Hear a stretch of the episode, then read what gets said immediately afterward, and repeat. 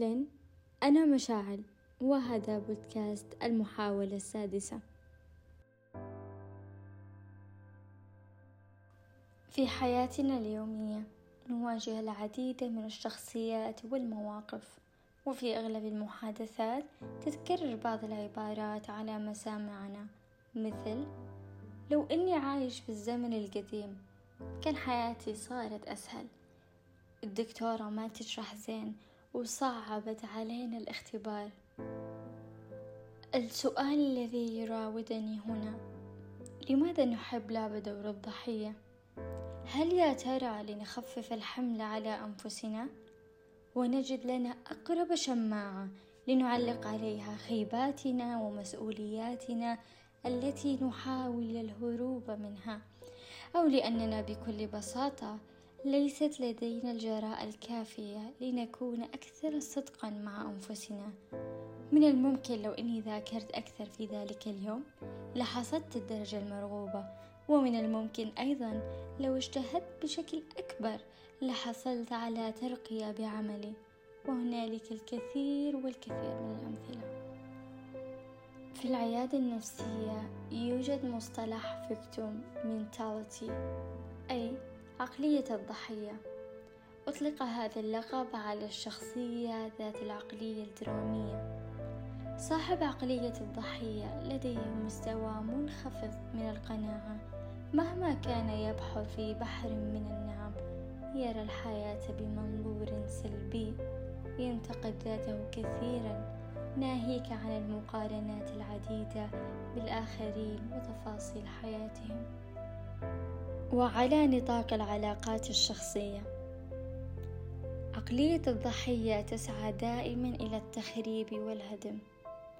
تجدها تارة تبحث عن المساعدة والحلول وبنهاية الحال ترفض جميع الحلول. ببساطة لا تستطيع الوثوق بمن حولها وذلك لأسباب ناتجة عن صدمات ومواقف قوية أثرت بهم بالماضي. في الحياة نمر بمحطات كثيرة بعضها تكون مقفلة الطرق وبعضها تكون صعبة العبور. من المتوقع جدا أن نشعر بالأسى والحزن على ما يحدث لنا من فقدان لشخص أو تعرقل طريق الرحلة التي عملنا لها فترة طويلة ووضعنا فيها الكثير من الجهود والآمال. لا بد أن نتعثر. لا بد أن تأخذنا الحياة إلى وجهة لا نريدها. وجهة بعيدة كل البعد عن المرادة أحيانا قد تتأخر رحلتنا للحصول على ما نريد. ولكن لا بد من لملمة شتات أنفسنا ومحاولة النهوض من جديد. لأنك في نهاية المطاف ستصل إلى تلك الوجهة لا محالة. لذلك تخلى عن أمتعتك القديمة عن كل الانهزامات والآلام. ضعها في مكان بعيد مهجور وتأكد من أن توصد الباب بالمفتاح وألا تعود لها أبدا. يقول عالم السلوك ستيف مالبوري أنت لست بضحية. بغض النظر عما مررت به أنت لا تزال هنا. ربما تعرضت للتحدي والأذى والخيانة والإحباط لكن لم يهزمك الشيء لأنك ما زلت هنا. قد يكون تم تأخيرك ولكن لم يتم رفضك.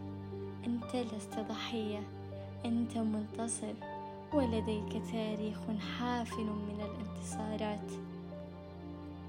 أخيرا توقف عن لعب دور الضحية بينما تستطيع أن تكون البطل. تذكر أن القرار بيدك لتختار الشخصية التي تريد لعبها في مسرح الحياة.